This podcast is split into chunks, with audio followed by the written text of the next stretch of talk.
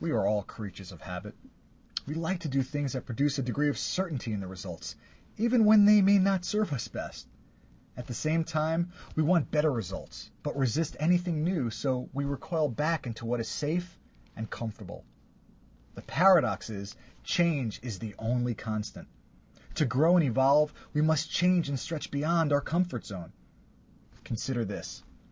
If you are comfortable with the activities you engage in, then you're simply doing what you've already been doing, which will produce the same results as before.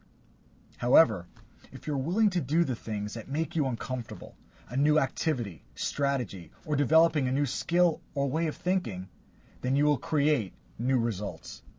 The lesson? If it's uncomfortable, it's probably the right thing to do and the quickest path to greatest success. So get comfortable with being uncomfortable.